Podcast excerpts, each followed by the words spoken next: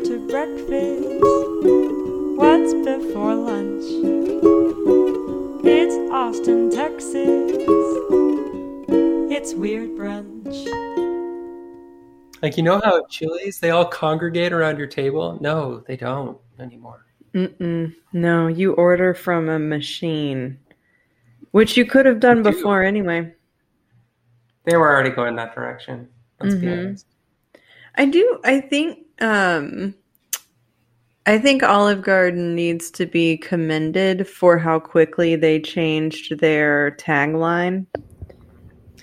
Oh, What? What they changed it to? It would. Oh god damn it! From like when you're here, your family to like we're all family here or something. Like they just flipped a couple of words to where it's like you don't have to be inside here. I think that was my favorite brand thing that happened. Remember in the beginning when all of these cars were like, be safe and drive far away? like in the end of March, had those ready to go. Psychos. It's almost like they knew. It's a trip to go back to our first week of pandemic podcast and hear just how freaked out we were that Tom Hanks had it. Uh, and we were all in the same room. yeah, Yeah. I I listened to part of that because I'm pretty sure that's the one where we talk about the uh, people who killed their two kids. What's their last name? Anyways, um, and there was an update on that recently. The Mhm. can't remember her name. It's the one that you tried to do the same story as me, Lisa. But uh, hmm I recall. it's funny to hear us be like, "Oh my god, Tom Hanks and Rita." Emphasis on the Rita part, you know, because Yeah. everyone's Mhm. such a huge fan. And now here we are, grizzled post-pandemic hermits being forced back out into the ocean. I Decorative wish hermits. it was the ocean. So we could just float away and Just- die. Yeah. Put me on a forever cruise. I don't give a fuck anymore. Well, you're about to go She's on fine. one, right? In October, yes. Oh, so not about. Uh, You're going on a cruise? I yep. My folks suckered us into one. Me and CJ. CJ finally got a passport, so now my parents are like, "Cha-ching!" Uh, we're bringing them. We're gonna treat them like friends. I mean, I'd take them up on that. Yeah, Yeah. I, I they're like covering most of it is like a weird gift. um, so yeah, I'm not gonna say no to that. So you'll have to like pay them back for it later in other types of In an emotional way, yeah, in emotional Yes. ways. Got it. Yeah. Cool. Mm-hmm. hmm You don't call me enough. Remember that cruise I took you on? Mhm. God damn it. Ugh. Well, You'll definitely come back with good weird brunch stories from that, I'm sure. or you'll encounter a bunch of like people who have been stuck on that cruise ship since the pandemic, if we remember Or- them. I will get stuck on that cruise ship Oh, because yeah. October is a long way away. That is true. Actually, it's not that far, which is sad. Um, well, this, so just to sound as bougie as possible, uh, when I was 13, I went on a cruise and it was uh, the same stops that we're going on. So it's just going to be the same thing, but me far less shitty of a person. I'm What? grown, Are you but gonna I do know that take the same pictures and like reenact your favorite moments or Funny you say that. Mm. One, I didn't have any favorite moments. I just sat in the room and looked out the little peephole. it's very Uh, 13 of you to do though. Oh, it was so For sure. emotional. I was going through it. Um, but the pictures thing is funny because the so the the cruise companies they build their own little towns that you stop in, right? Mhm. Um, and my mom told me that she made friends with some guy who like was a mercenary at some point and he like has taken them outside of the safe zone of places which i'm like is he gonna be on there because i'm down Yeah. um, but if you take any photos of any of the, um, you know, here's the. so if if uh, a woman is walking around this this town, quote unquote, uh, and Mhm. she's got, let's say, she's got like some bananas and apples and shit on her head, and she's balancing it, and you're like, I want a fucking picture of that. Hello, Instagram, influence my dick on this. Uh, and then she's immediately like, "Give me ten bucks, you motherfucker! I saw you take that I mean, picture." I feel like that's how it Good is for in. Vegas and New Orleans, also. yeah, yeah, and like uh, uh, Times Square type shit, but. Mhm. Mhm. it's just it's weird to me because I'm like none of it's this is a fake place.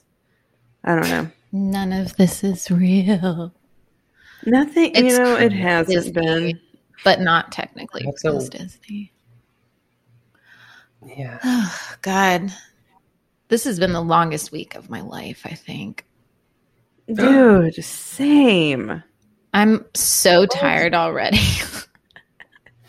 it's Why? Wednesday. I'm fucking exhausted. Oh. Well, fuck me. I thought it was Thursday until just now. Did you really? Bad God news. damn. Oh we, no. we so sorry. we so uh yeah, it is only Wednesday. Feels very Thursday. Definitely only a Wednesday. I hate Nah. this. Every month, this I, everyone is fucking turning this off right now. But every month, I have to do a huge ass deck for like here's what Ugh. happened last month, and it's always like hell week. So every third, fourth week is just fucking wrecked for me, and that's this week. So my day, um, my work days so far have been about ten to twelve hours, Yeah. and I Sad. just want It's to like sleep. Office space or whatever the Mhm. every day you see me, that's on the worst day of my life. Like Yes. Mm. here we are. Welcome back to the normal times. Fuck. It's unsolicited deck week. Solicited deck. Oh, it's solicited as fuck, and I wish it wasn't. Welcome to Weird Brunch. Welcome. I want to talk about dairy. And uh, Mm. I know Lisa Oh, loves fuck a good off. glass I'm of already milk. mad. She I'm loves a good mad. glass of milk. I mean, I love cheese. I Karina, how do you feel about dairy? I will only like cheese and butter. If you've solidified dairy, I'm in. hmm But if it's still liquid, I'm not a What big about fan like a milk. sour cream, I- Mm-hmm. Yeah, solidified. I'm in. cottage cheese? Uh no, that's cat food. Mm. No, it's not. I love cottage cheese. Yes, it is. That's cat food. so You put- I had to feed, feed these disgusting smelling kittens cottage cheese for a week when I was a child, and, and ever since then I Oh just can't.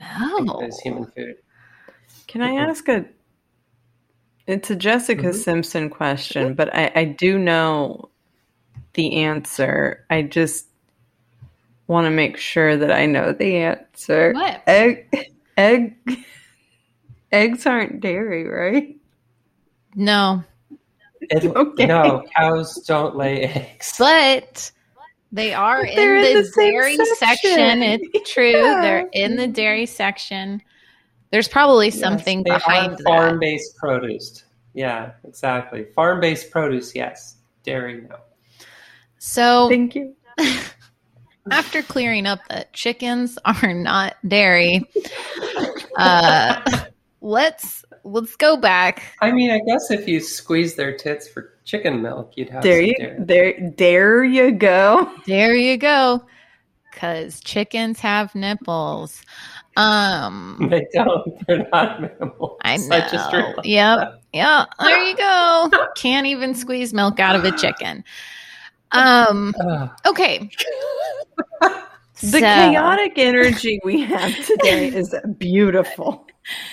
Uh, in let's in 1916 a smart guy Mhm. named james l kraft k-r-a-f-t patented Yep. a manufacturing process that allowed for mass production of an orange cheese quote product which contained a Okay. mixture of colby cheddar and curds and emulsifiers and the brilliant thing about this cheese was that it tasted pretty all right and it would keep for a very, very, very long time compared to all other cheeses and most other foods in the early 1900s.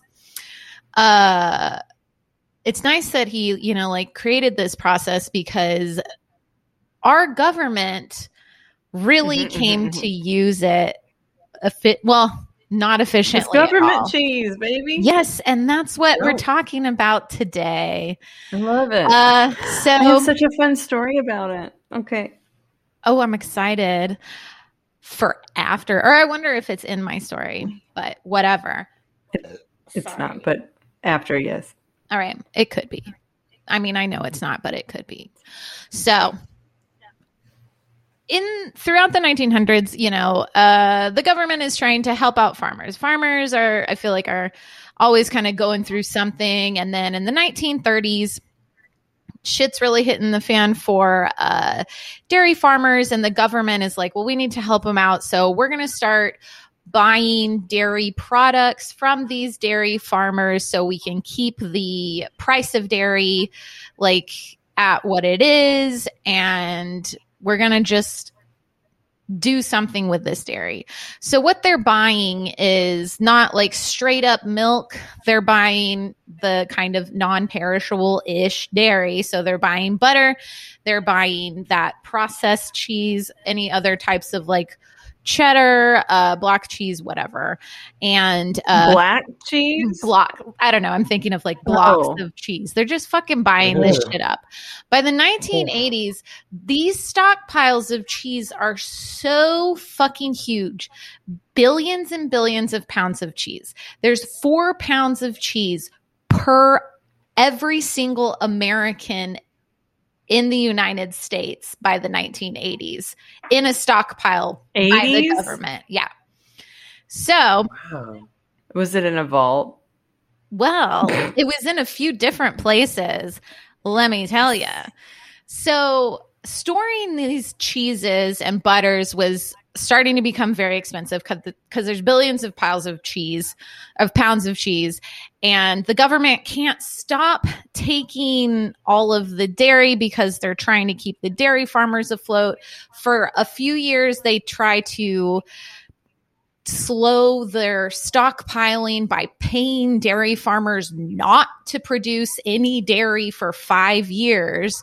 And they started buying cattle herds of dairy cows to try and make this stop. So part of this was because of Jimmy Carter, our farmer president. He uh, was into helping them out, but the it keeps going up. And by 1981, Reagan is in charge and, um, you know, fucking over literally every single poor person that he can in almost every single way, except for this one particular way because he was forced to not do it.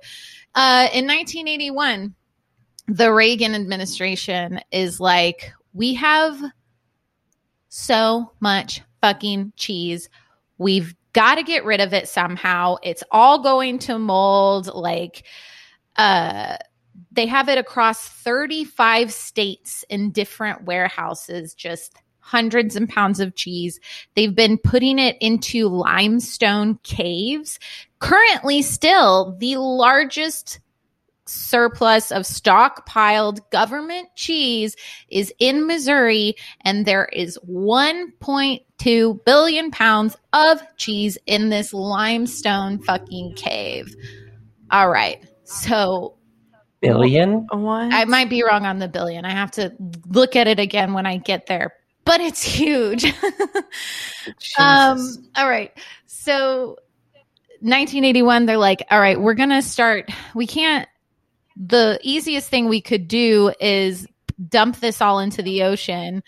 Um, but that would look bad. We could try and send it overseas, which is what the government does do when they have surpluses of stockpiled food. They'll send it to like other countries that are going through some shit or whatever. But cheese Mhm. doesn't carry well enough to be sent overseas. So they can't throw it away. They can't send it overseas. What are we going to do? And Ronald Reagan's administration is like, fine. I mean, we didn't want to give this to poor people because we clearly hate everyone who's poor, but I guess that's what we're going to do. And that is where the term government cheese really gets going. So he's like, all right, I want to distribute 30 million pounds of government cheese. I'm going to look like an awesome dude. We're going to give it to low income families, people who are on Medicaid, and, uh, you know, all the states that want to do this, just apply. And guess what? We'll get you some of this American uh, government cheese. But it's a little different than the Kraft stuff you're thinking of.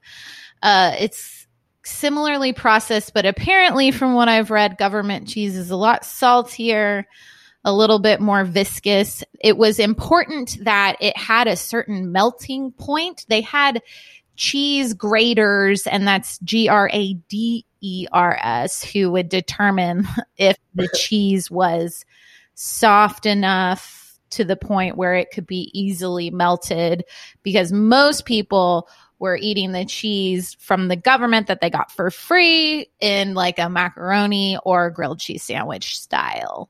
Delicious, don't you love it? Um, Mhm. so a major problem with this is that uh,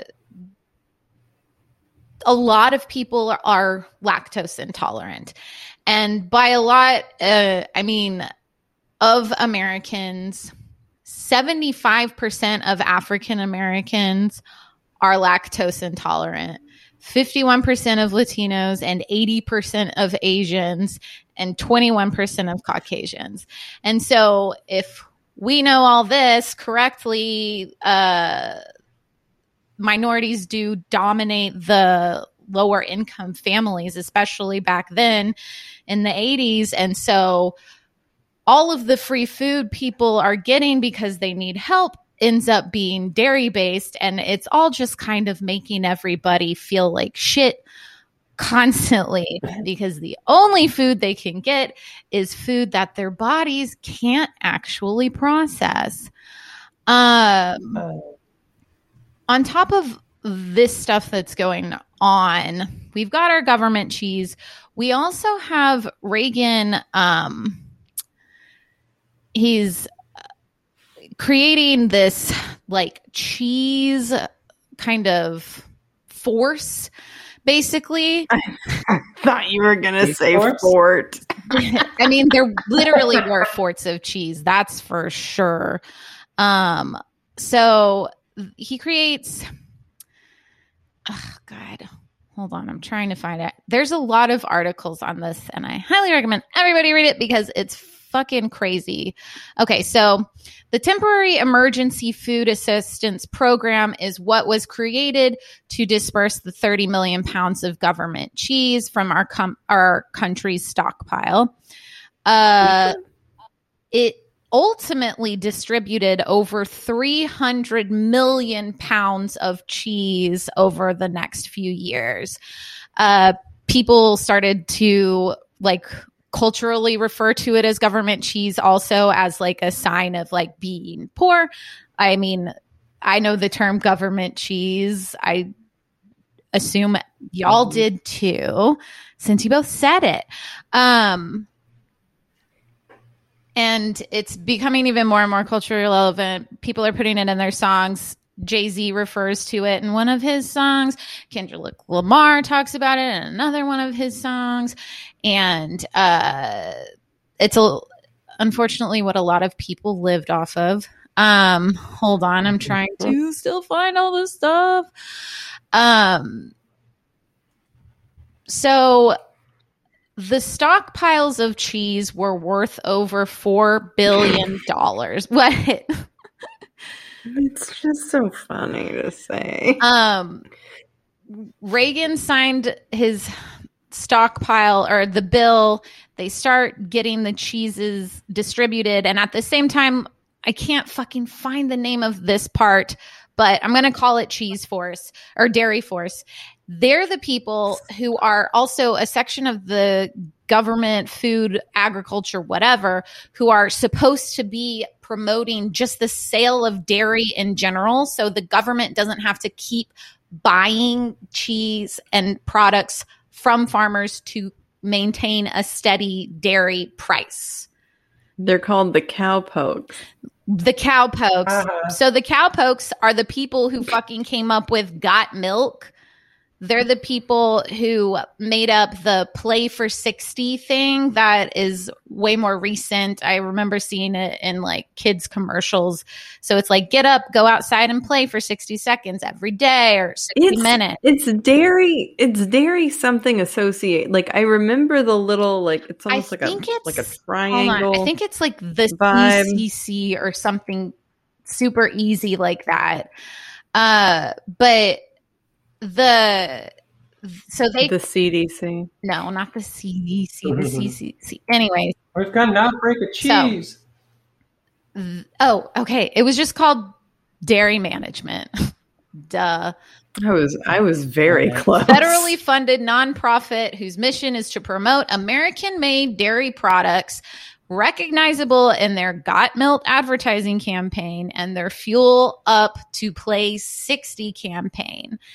This company or this nonprofit federal entity also paid for the bailout of Domino's Pizza, which I'm pretty sure is what I just ate some of in the 2010 recession. So their main strategy is to increase consumer confidence in milk and dairy products by expounding their health benefits and nutritional value.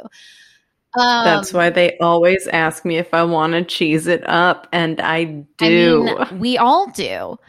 The average American consumes 14 more pounds of cheese per year than they did in 1990, which isn't that long ago, the late 1900s. So 30, 14 pounds Yeah. of cheese a year, which already seems like too much. But considering, Are people pooping less?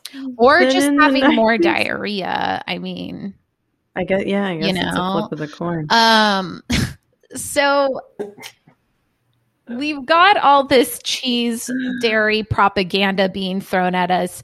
We all know that there's been major issues with the food pyramid. Like that was all a scam for literally everybody. Um, but milk It was. yeah, the food pyramid is fucked. Do you remember that? Well, I mean, I remember Oh, being no. taught it and then learning very recently somewhat that I mean, the food pyramid, remember the whole bottom part that you're supposed to eat the Mhm. most of is bread, right? Mhm. Anyways, For your energy. for energy. Yeah. So let's talk about milk a little bit because that's what the dairy management people obviously we're focused on. So Love it.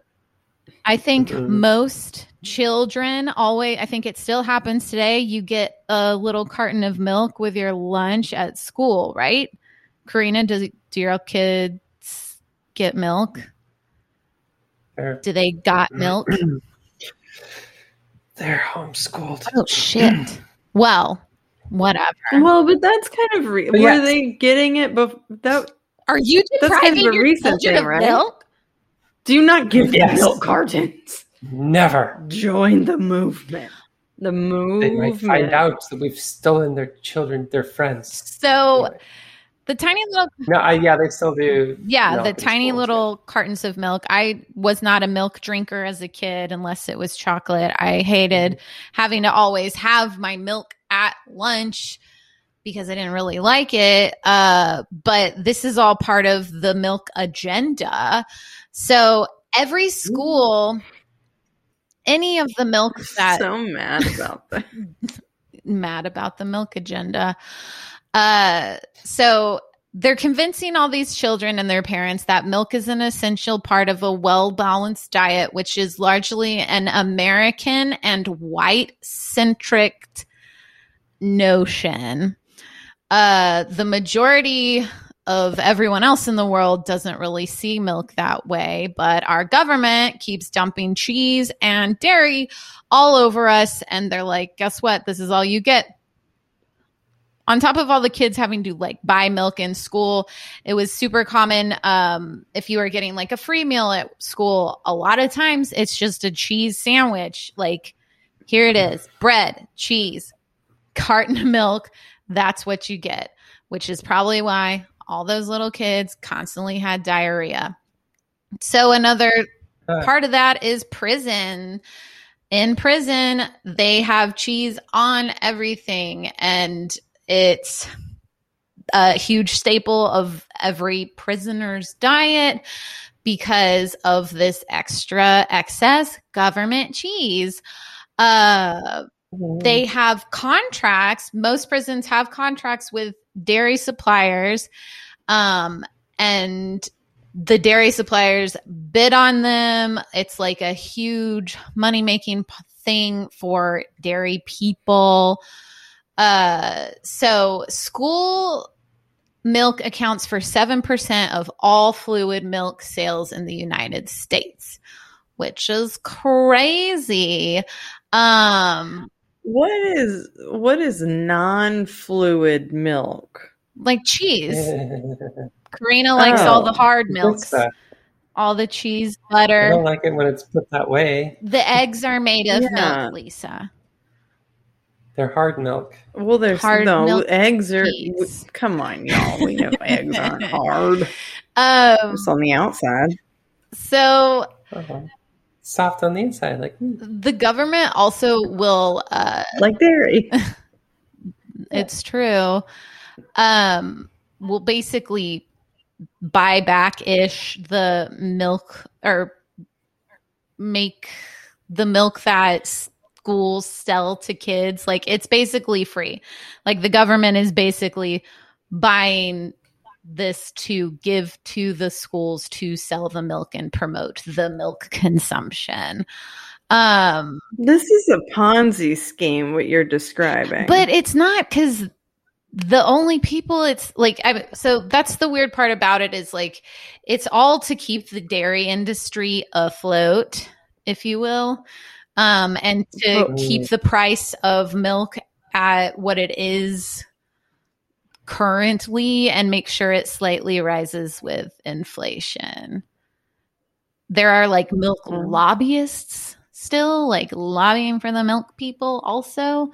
Um the government has tried to slow milk production in an effort to stop stockpiling these millions of pounds of cheese and milk powder and butter um but it didn't really do anything uh litigation against the USDA's pro milk campaigns um and like lawsuits concerning milk carton labels uh, have been all unsuccessful. The government's decision to prioritize prioritize the dairy industry over low income people and all of the people who have to consume cheese and dairy even though it makes them sick is uh, super fucked up. It's also expensive, but they'd rather spend billions of dollars maintaining all of the cheese stockpiles than uh, spending it by figuring out how to help out people who actually need it. What's the question? Okay, so kids, missing kids Mm, on the cartons. yes. what is the government? The government is involved in that. I'm pretty sure that You cannot tell me a local advertising campaign is where it came from, right? I mean, I don't I know. mean, I would. Yeah, like in uh, Missouri, I think. I can't remember. What, was it only in Missouri? Right Missouri? above the cheese cave. Right around the cheese, right around the corner from the cheese cave. hmm Um, I, well, I that's just something to maybe. Okay. I'll get high and deep dive on that later. So I was so let me correct myself. So the Springfield, Missouri cheese cave is 2 million square feet of refrigerated warehouse space inside of this cave in the underground. And that's where the largest cheese supply is currently Yeah, sitting. I I googled 1.2 billion pounds I of cheese, and it is exactly what you promised. It is billions of. Is that what it is? Okay. Tons, Yeah. billions of tons of It's cheese. it's a lot of fucking cheese, y'all. It's too much. Yeah. I Yeah. just. Why we did could drop that as like a bomb and probably win Mhm. uh, whatever war we're Give everyone with. diarrhea at least. win the I guess. cheese war? That would be a I, I just feel like they missed an opportunity to call it the Cheesecake Factory. oh, Oh, dang damn it! cheesecake factory. I love it. Right there. Well done. Very nice. I've y'all have had government cheese. Oh, oh, oh. Is that Yes. your? Yeah, yeah. So, um, I worked at the Houston Food Bank uh, in a while back, and um, it was a really cool thing, a really cool time. I worked in the communications department, so I was doing, you know, social media, graphic design, video, like kind of all of it because nonprofit.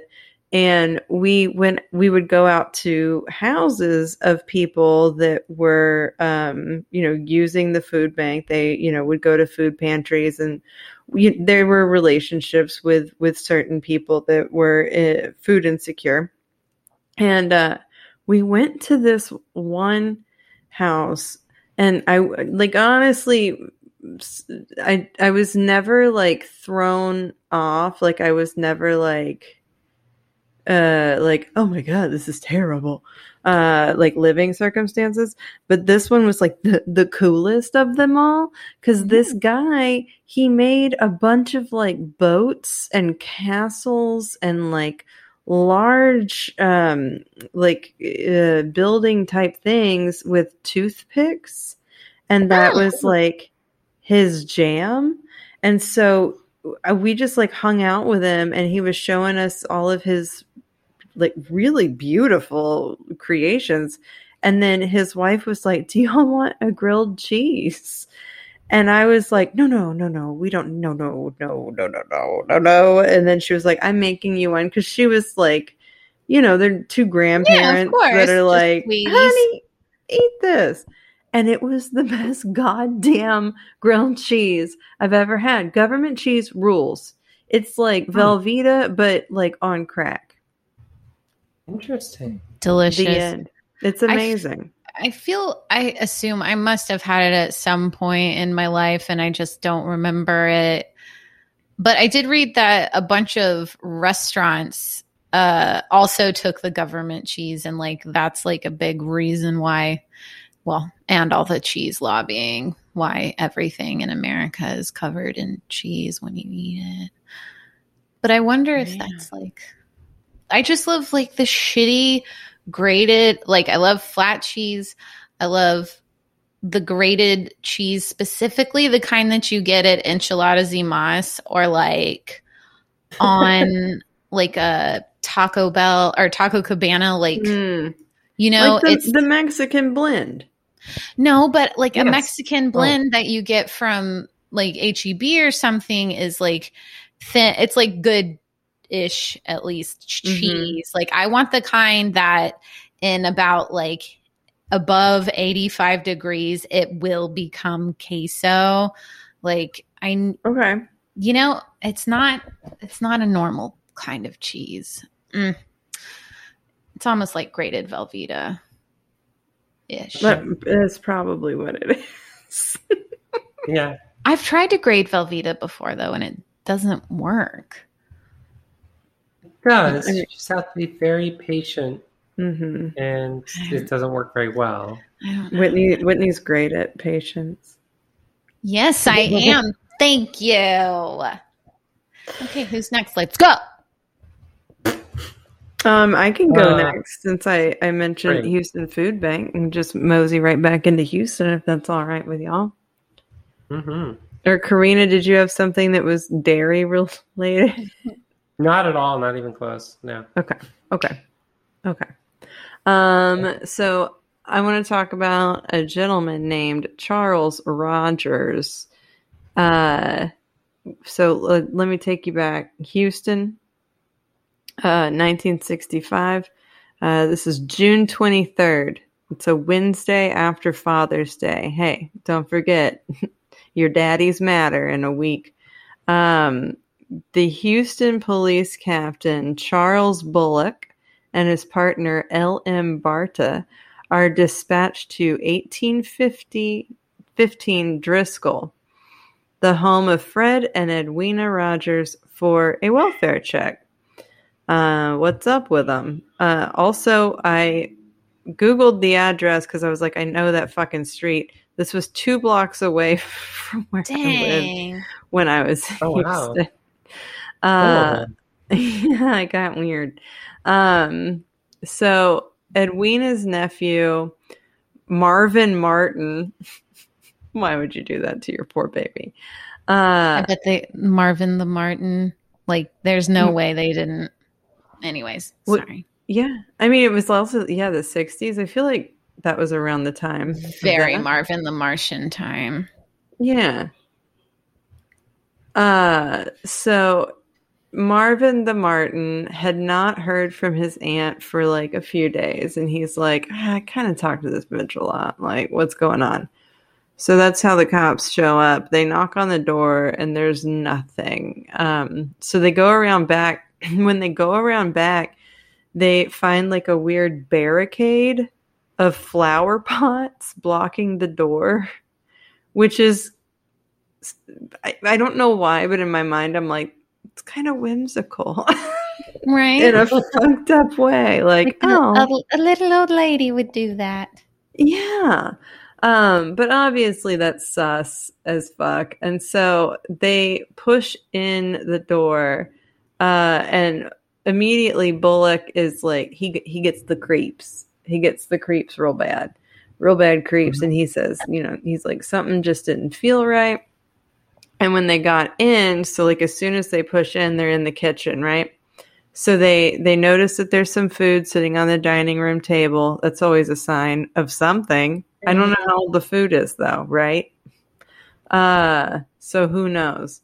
And then uh and then Bullock for some reason he opens the fridge and he's like, I don't know why. I don't know why I did it.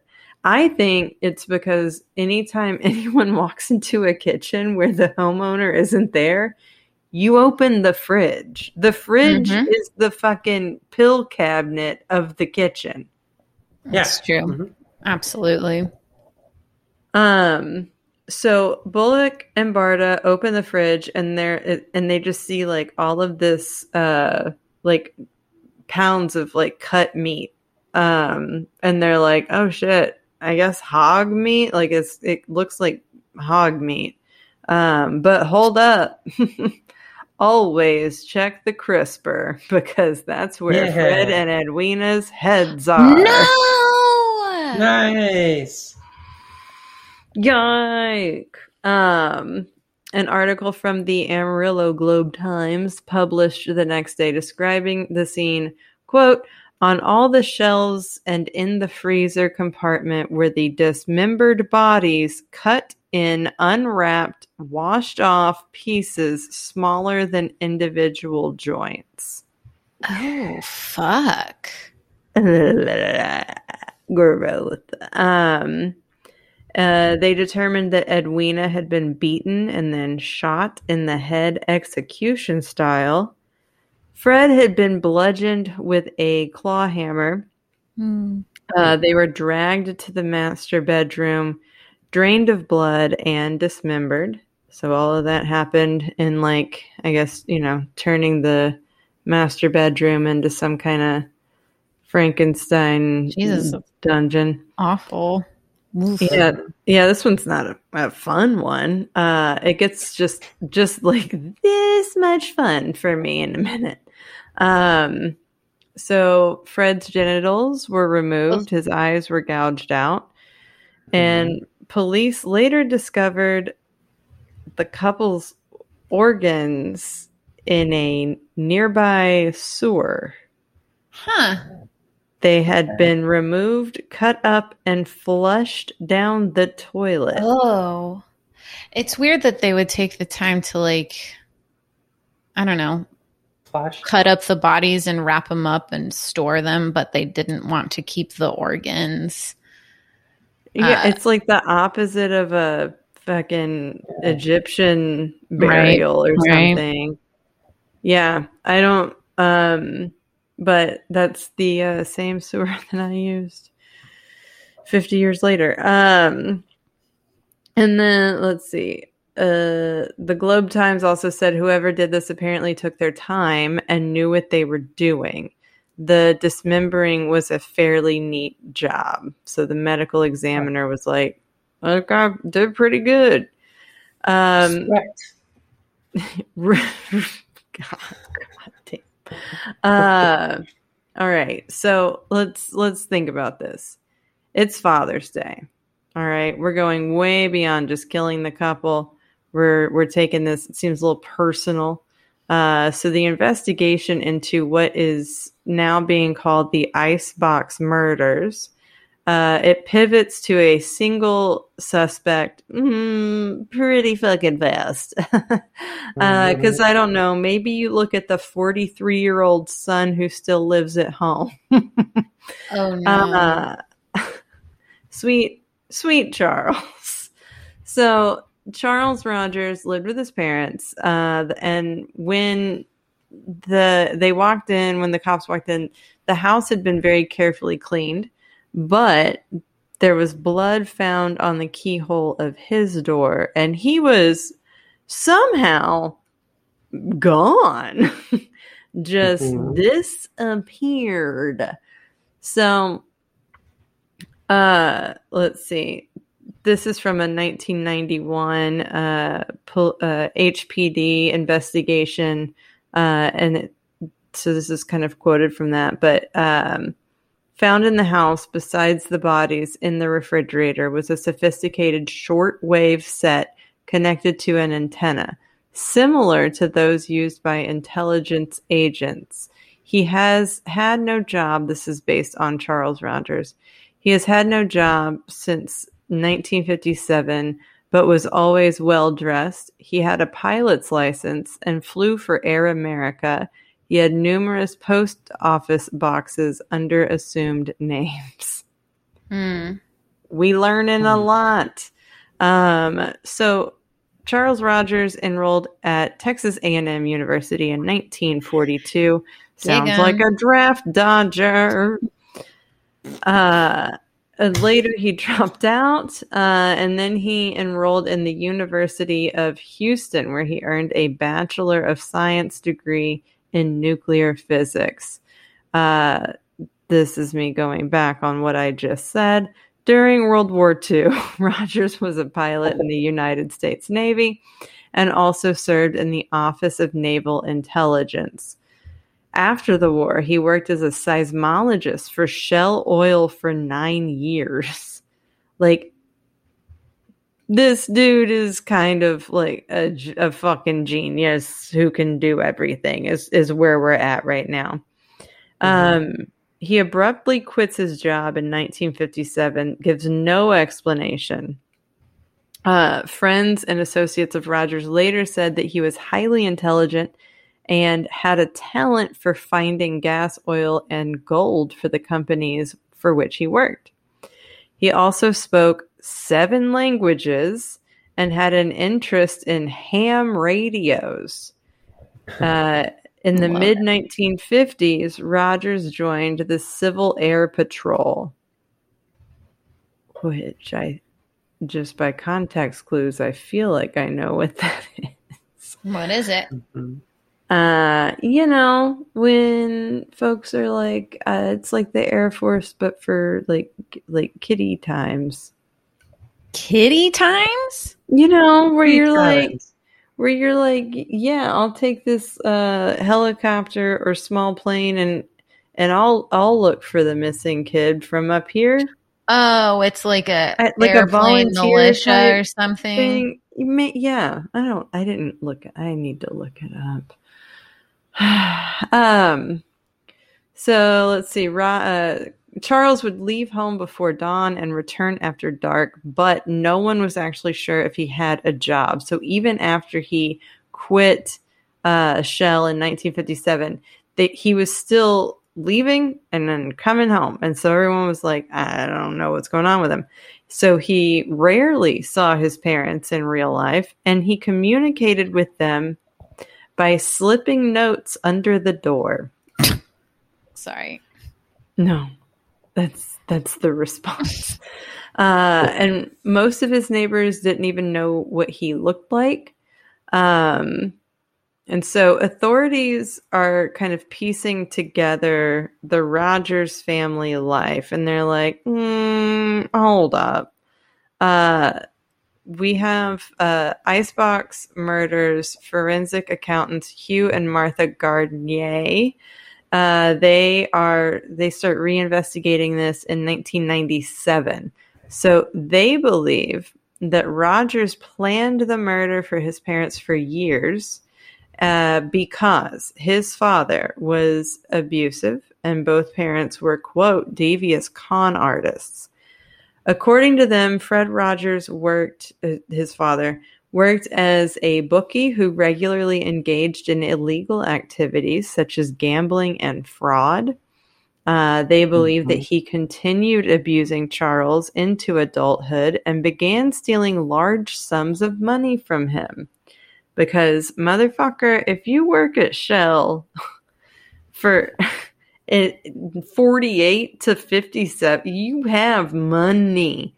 Uh, so he's taking money from him and then at the end of their lives they um his parents edwina and fred were defrauding him by forging his signature on deeds of land that he Oh owned goodness. uh That all. I know. And then uh, Charles actually owned the house that they lived in, not his parents. And Edwina had apparently taken out loans on it and pocketed the money. So, uh, you know, mm, I don't know that dismembering i- is how you would handle that, but definitely shitty parents.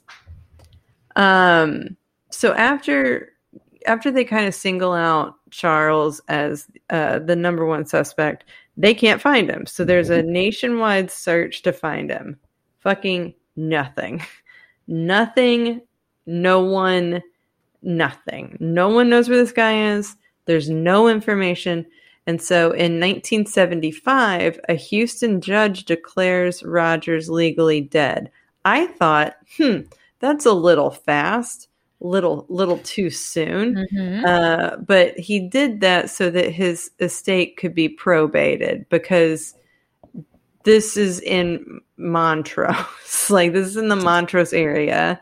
And so the 70s were kind of like where it first start, you know, you see that first wave. It's still it's still trashy and beautiful, beautiful trashy.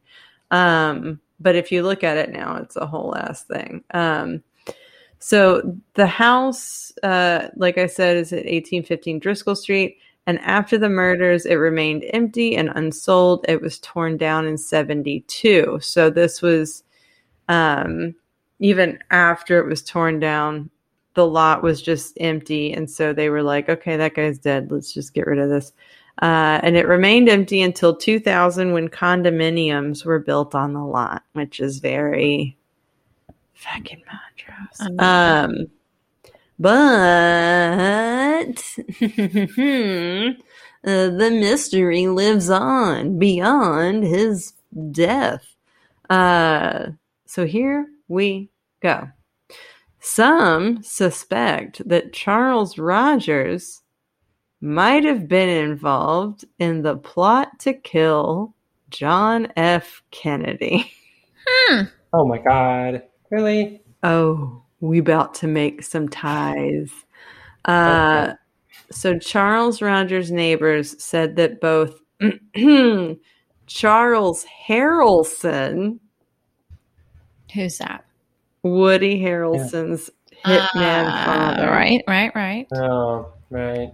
and Lee Harvey Oswald visited his house in September of 1963, awaiting Rogers, who was late for their meeting.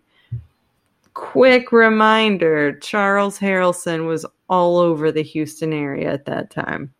Mhm. Mhm. So, Killing judges. Karina, I We can are hear in the that. Charles. Harrelson U- cinematic universe now. Yes, yes. I just want to watch Loki.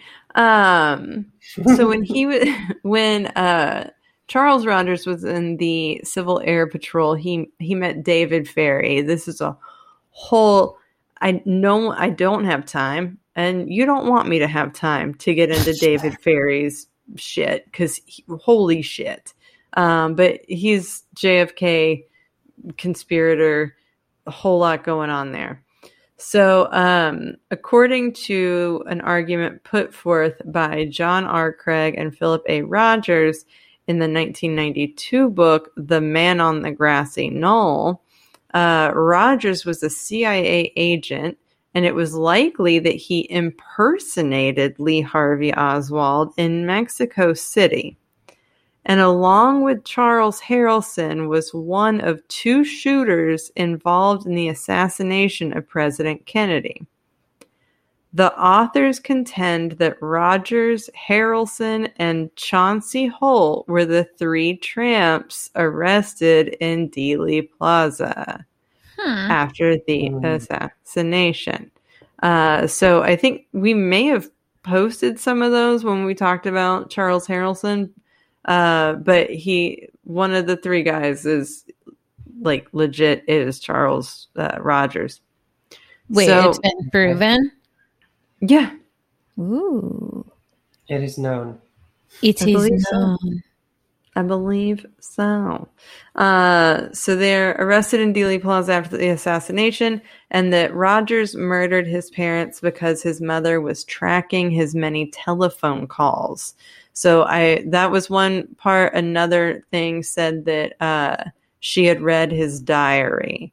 So the idea is that part of that murder is because they knew the truth. Um, Mhm. also in okay also in this account uh, rogers fled to guatemala um, there is a globe magazine pdf that i have and it's just delightful i will share it um, so that 1991 houston police department uh, investigation thing that i was talking about uh, it was actually specifically about the dealey plaza tramps uh, so, and then this is from that as well. Just recently, the Houston PD discovered that the FBI originally never fulfilled the request uh, and has since refused the request by the Houston Police Department to put Charles Frederick Rogers into the computer, meaning put this guy on a fucking list. And the FBI is like, no. Um, and, so, and it says Houston police officials find this reluctance by the FBI to be very strange, to say the least. Yeah. Um, the guard Gardeniers, Gardeniers, uh, have dismissed John R. Craig and Philip A. Rogers' claim that Rogers was a CIA operative due to a lack of evidence. uh, they admit that Rogers did have dealings with contract workers for the CIA when he worked as a seismologist. Hmm. So it, it's present in the world, right? Mhm. Um, and like, yeah, yeah, yeah, that's unproven. But um, the Gardeniers, uh, they claim to know where he ended up. They say that they traced Charles Rogers' movements to Mexico, uh, where he purportedly landed a mining job through his oil industry connections. Uh, and allegedly, he himself was murdered with a Oh. pickaxe by miners in Honduras, M I N E R. Uh, and let's see. In the end, if Rogers did manage to kill his parents and disappear, his theoretical work for the CIA isn't as outlandish as it seems. After all, he left not a single trace, completed his mission, and vanished like a ghost. Charles Except for Rogers. the blood on the keyhole. Yeah, but I feel like there's always blood on the keyhole. You got to put blood on the keyhole. You gotta put your blood on the keyhole. Got to put You your blood on the keyhole if you're gonna murder your parents and put them in a freezer. Um, sorry. Oh, I like that. wow. Thank you. You- That's a good country song. It Mhm. really is. Um, so Yeah. yeah, great mystery. No idea. Definitely believe that he and Harrelson murdered JFK. I'll say that. There you go. I it is known. Okay, well, mine ties in Cool. in in in all the disgusting ways that it that it should, and also my lighting is perfect for this. I was gonna say it looks like we're watching like a hacker movie, and your screen is Mhm. like the profile, the what the computer sees when the hacking is happening. Yeah, I wish I could get some green digits going in the mm-hmm. glasses instead of just text. Floating head. Let's talk about the Civil War era's greatest con man. It's a bold statement. I don't know. He's one of them. He's a good one. Charles Lewis Blood, CL Blood.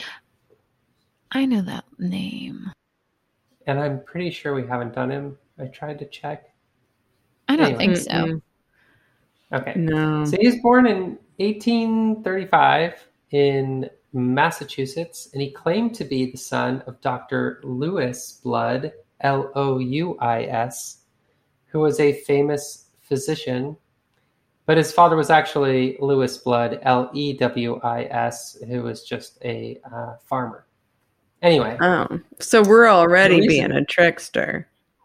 Already a trickster, the reason he claimed he was the son of a physician was because he also claimed he was a doctor. In fact, he called himself Dr. C.L. Blood or C.L. Blood MD, and he authored a book on medicine. He was not a doctor. He never went to university of any kind, although he You- did have an interest in chemistry. This guy's already reminding me of someone. Loki. Uh, he's also reminded me of Dr. Love, Oh, but this is Dr. Blood, okay. and that's how it ends. It doesn't end as well. I mean, Oh, God. with the Um, last name like Blood, you're kind of legally a doctor when you're born, anyways, so it's fine. That's right. That's true. That's right. It's a medical name. So, sometime around 1865, so just as the Civil War ended, he moved uh, from Philadelphia back to Boston, where he established an office in the old Congregational Library building and started promoting his medical services with full page newspaper ads. Uh, what medical services might they be? Well, he had met in his many wanderings a man named Gardner Quincy Colton. Gardner Quincy Colton was the man who invented nitrous oxide, also popularly known as laughing gas. Hey, Dr. lo- Blood said, Love this guy. ties back "You into last invent it.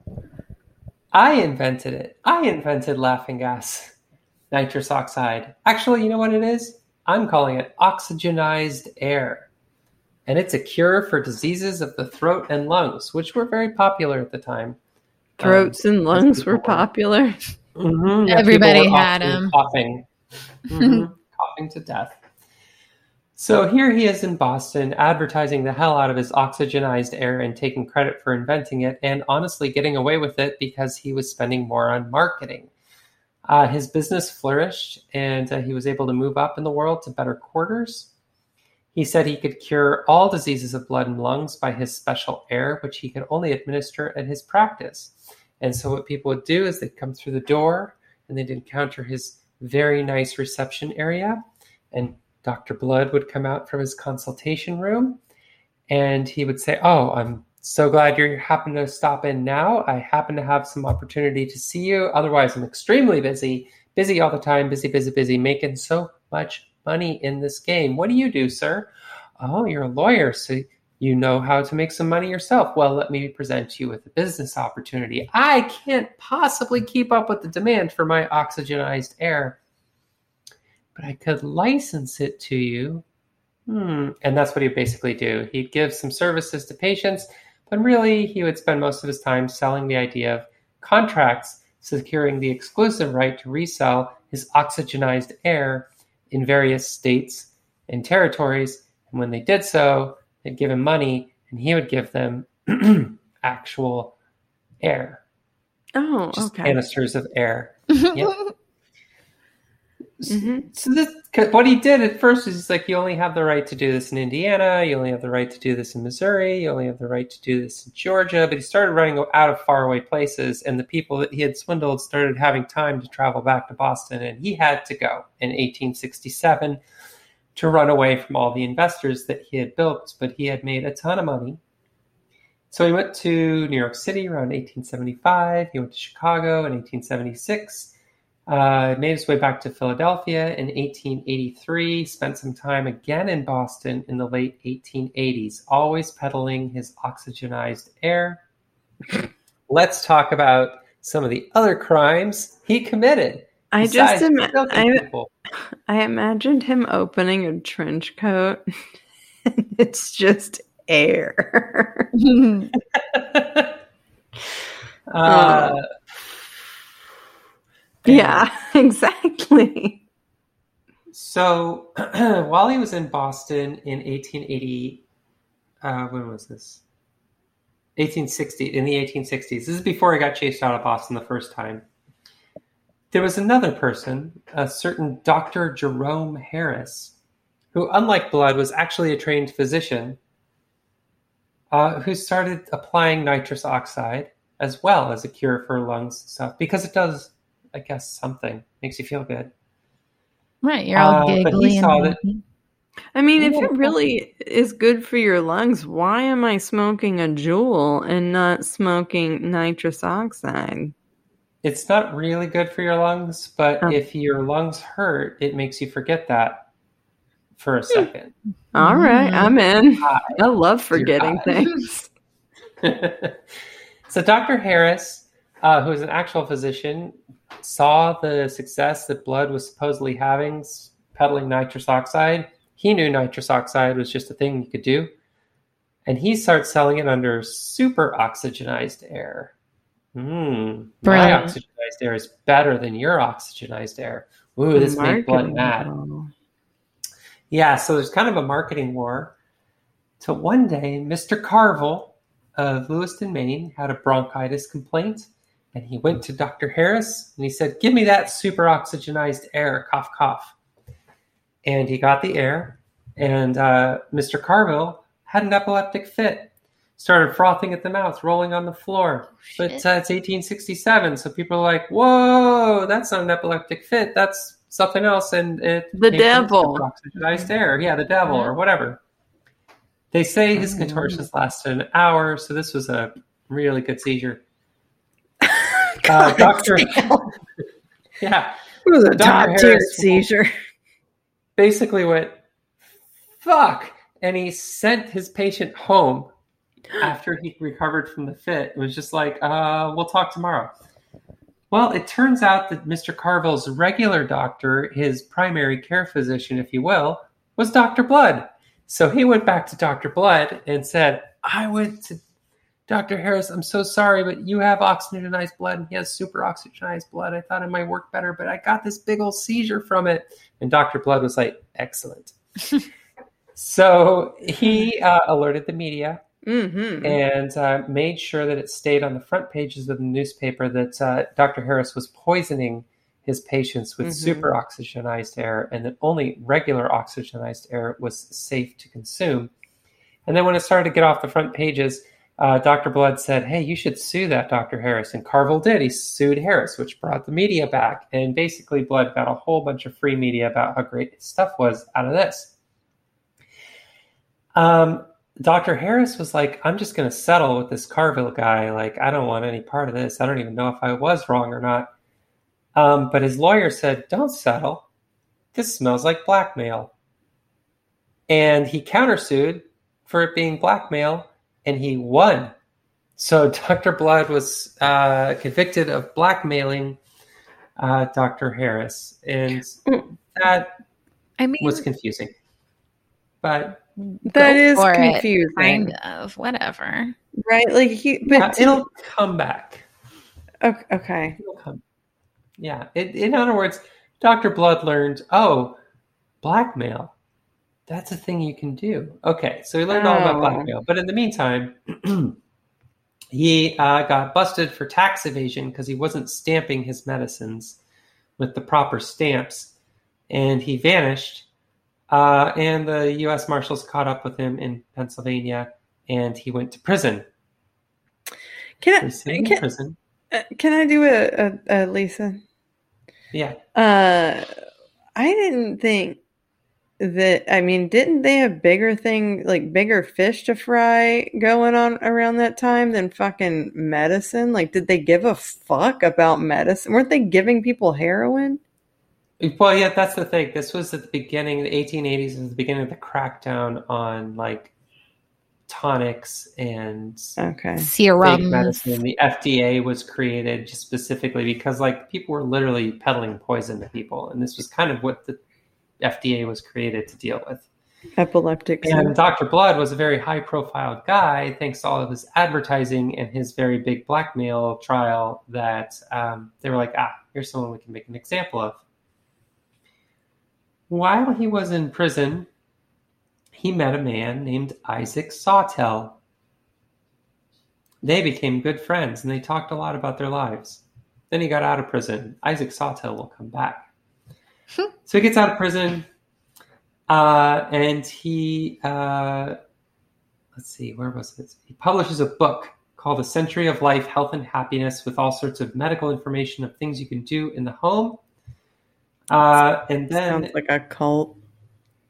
he ran off with the proceeds. Uh, he had defrauded his publisher of all the money. He basically took all the money made on the book and ran off with it instead of just his cut.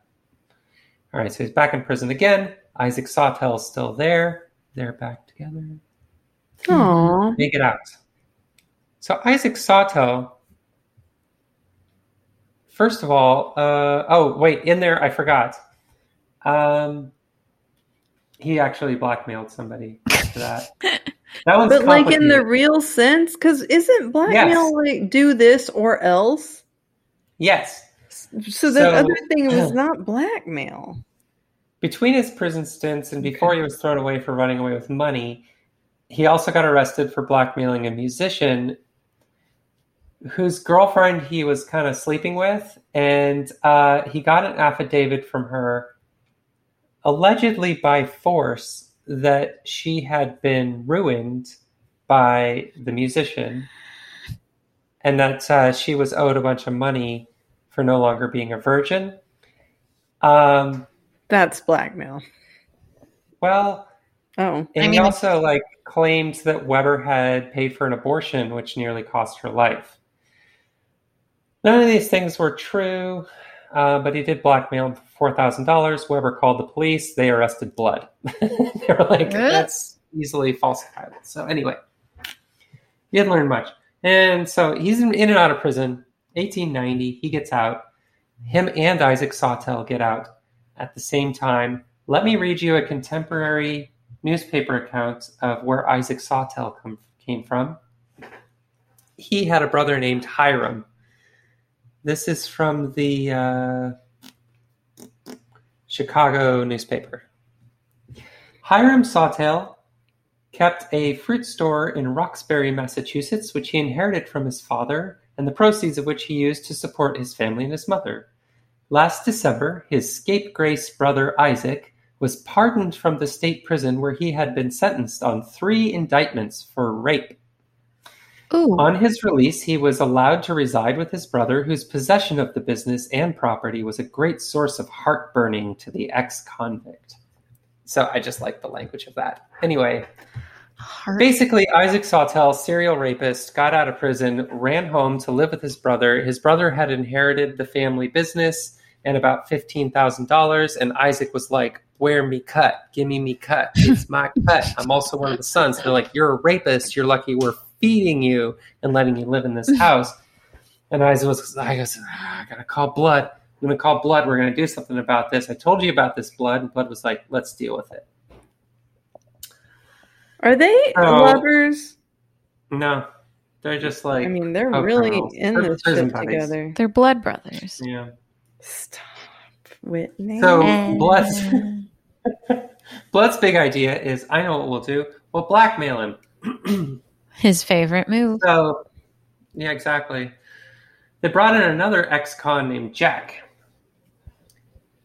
Isaac stole Hiram's daughter Miriam, and then used that kidnapping to lure Hiram to a secluded camp near Springvale, Maine. When he got there, Blood and Jack were going to pummel him and force him to sign over the deed to the property to Isaac. Nobody's really sure what exactly what happened, but at the end of all, at the end of it all, Hiram was shot four times, undressed, decapitated, dismembered, and the headless body buried in a shallow grave just across the state line in New Hampshire. Hmm. So Hiram's wife obviously realizes her daughter has been kidnapped and her husband's disappeared. So she calls the police saying, like, I'm pretty sure Isaac's behind this, you know, that rapist in our family. We're pretty sure he did this. They organize a search and they follow the clues, and sure enough, they find Hiram's headless body a few days later, 10 days after the crime. That's But how not the head. Did they find the head? they did not find the head. But still, the fact that they found the body randomly buried in New Hampshire just 10 days after the crime in 1890 using 1890 detective skills tells you how badly they covered their tracks. Or that somebody else was on the inside. yeah, right. And he got caught, and when he got uh, arrested, he was in possession of two train tickets to Montreal. Everybody assumed that the second train ticket was for Blood. Blood's pictures are in all the newspapers, and two ho- hotel keepers in Dover, New Hampshire recognized, oh my gosh, he came and looked for a room with two beds in it right around the time of the murder, and he was carrying two bundles, one that was like done up in wrapping paper that had some like clothes sticking out of it, and the other one that was wrapped up in newspaper, and it was about the size of a man's head. Human Ham. Oh no! A ham. So the police are like, holy shit, I think we solved this one. April ni- 1890, Isaac Sawtell is charged with conspiracy uh, to murder his brother Hiram. He's awaiting trial on April 13th. He confesses through his attorney saying he had plotted to intimidate Hiram into signing over the property, but he said, I didn't do anything with the murder. It was this guy, Jack, and Dr. Blood. Um, This sounds they're like like, a soap opera. This is Yeah, the exactly. name, all of it. Dr. Blood is just so much. Uh, in fact, Isaac said, I didn't even know my brother was murdered until I got arrested. And I uh, got a letter from Blood that said, Your brother had to be put out of the way. Let's look out for ourselves. What? Isaac also I mean- said that Dr. Blood owed Hiram a ton of money, so that he even had the motive to kill the guy to escape the debt. So he has all these jailhouse confessions. He's got the hotel statements. The police never seek Dr. Blood. They don't chase him down. They're like, "We got our man. We got Isaac. The widow wants Isaac. Uh, the widow says this Dr. Blood's a good guy, so don't kept go after him." Dr. Blood had come by the house quite a bit, and Hiram's widow thought he was a gentleman and a scholar, and very good with his hands, if you know what I mean. Yep. Yeah. So Oh, P and the G going on right there. At the trial, with perhaps a lighter sentence dangled in front of him, Isaac changed his story and said he shot Hiram himself. Uh, Blood was just there to like be a witness to the legal signing. He didn't know what was going to happen. So Isaac gets convicted. Uh, but instead of getting a lighter sentence, he's sentenced to death. And he immediately recants the courtroom confession, goes back to the first one. He's like, Holy shit. He says, and I quote, Dr. Blood is the man responsible. Sometime it will be known, a deathbed repentance perhaps, and when all is known, it will be found out I'm innocent of anything to do with the murder. I accused him then, I accuse him now. If he'd come forward, I would have accused him to his face. But why didn't he appear? He didn't dare to. He didn't want to face me. Now that I'm practically dead, he can do what he wants. He has a chance to establish and prove an alibi while I've been in jail, tied hand and foot. Blood was responsible in every way. I don't mean say he killed Hiram. I don't know if he fired the shots, but I mean he was he was there and I wasn't. And anyway, Isaac Sawtell, you could tell, was very upset. oh upset. my god! Those are his exact words. well, Died because that was still like public hanging time, right? yes. He Yeah, died the next day of natural Oh, causes, Oh, three days before his execution was He scheduled. Epsteined. no, he died. Of, he literally gave himself a fucking heart attack. Uh, So scary. So did Epstein. I mean, Uh, so he died on uh, December twenty fifth, eighteen ninety one. Merry Christmas. Uh, I mean, Blood, do you feel bad for him? No, not okay. at all.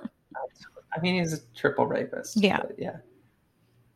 Dr. Blood, meanwhile, uh, lived until 1908, just hanging out in Manhattan the rest of his days, still claiming that he invented nitrous oxide and pursuing several court cases trying to get royalties to that effect. But he was notorious and nobody would deal with him, and everybody kind of knew he was a baddie, even if he was too old to get up to the bad things anymore. Just for a little bit of color, contemporary reports describe Blood being six feet tall, well built, and erect in carriage. What does that? What the fuck does Good that posture. Yeah, good Wrecked in carriage. Erect erect in carriage. oh, in carriage. I it was like he's wrecked, man. Oh, yeah, You're man, he's that. ripped. in the 1800s. He was said to be handsome with a fresh, fair complexion and small, sparkling black eyes, and looked much younger than he claimed to be.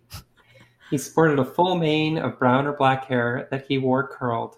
His personality was described as vain but affable, and he was known as a finely dressed masher who handed out visiting cards to everyone he met. This is literally not- the devil. You just was not- described the devil. when he was not in his office, he would often be found loitering on the street corner below. Just That's it. That's Shooting the shit. Just Fucking- hanging out, just like, what's up? Yeah. Getting mean- people to sign their fucking lives over you with had blood. me until the small black eyes. Like, why would Yeah. they Yeah, think right. that that's like a? I mean, I guess it was a different time. It's not a feature I would look for in a human. Yeah, but then he's But- also like fair with beady ass eyes, and then he's got like a thick black hair. That's the devil. All right, I Yeah. number one. I bet the devil is hot. You know, he's like the hottest That person you've ever seen. Pretty hot, just with some We've weird Lucifer. devil stuff. Yeah, Mm-hmm. like in my head, he's more of like, wait, did he have? He had dark hair or fair hair? Dark hair. Dark hair, and okay. It was like brushed back and curled from his Okay, head. so he's A nice kind of like mustache. Your Antonio. oh fuck, man. He's not super pale though. Let's No, he's not. He's not. He's got that. but uh, that's funny. I was gonna say he kind of sounds like Antonio Banderas in Interview with the Vampire, but yes. Yeah, um, he looks a little bit the like curly part it does. Caucasian Antonio Banderas. Yeah, Okay. Hmm. yeah, for sure. Yeah.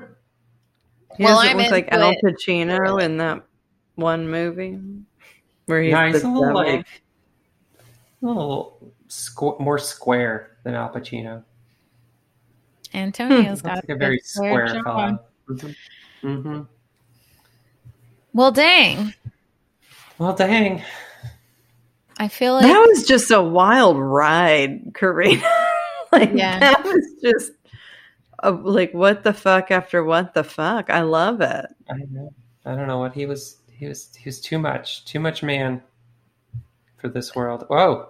Oh, Too much, man. Not enough blood. You feel. I feel like you should be like Scaramouche, Scaramouche, land to the Well, bone, it is- bone, bone." if only we There could we put our heads next to hers right now. It would be perfect. Oh, that would be awesome. Yeah. Uh, I read something about the word scaramouche. It's like a, it's like a type of insult. Um, Oh. in a different language. I can't remember. Anyways, that has nothing to do with any of it. But I feel like I was gonna say the moral of the story is like just don't lose your head over anything Oh, even government cheese, but especially literally if you're in Karina or Lisa's stories. Woo! and eggs are not dairy. Eggs are not dairy. you Uh. cannot milk a chicken.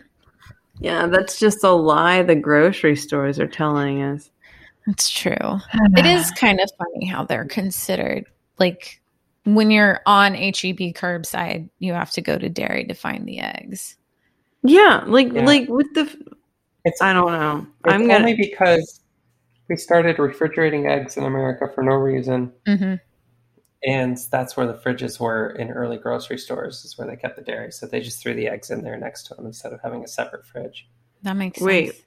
You don't What have to Yeah. Refrigerate Like, eggs if you now? took it yeah if you took it from like a nest like if you got your Yeah. friend had chickens you don't have to refrigerate the eggs they give you Yeah.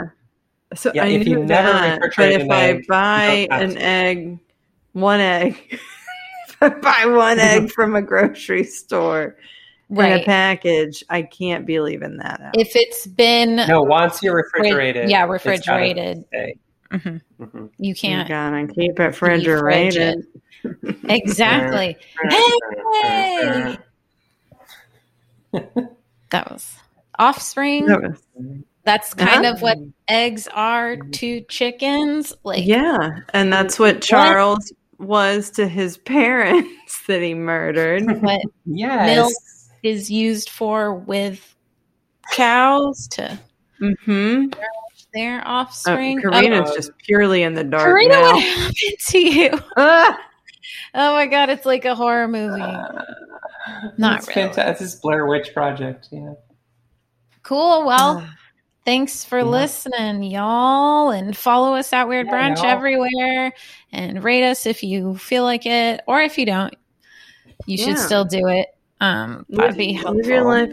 Uh, donate to your local food bank because I mentioned it. I Eggs always- and government cheese. Yes. Thank you. Mm.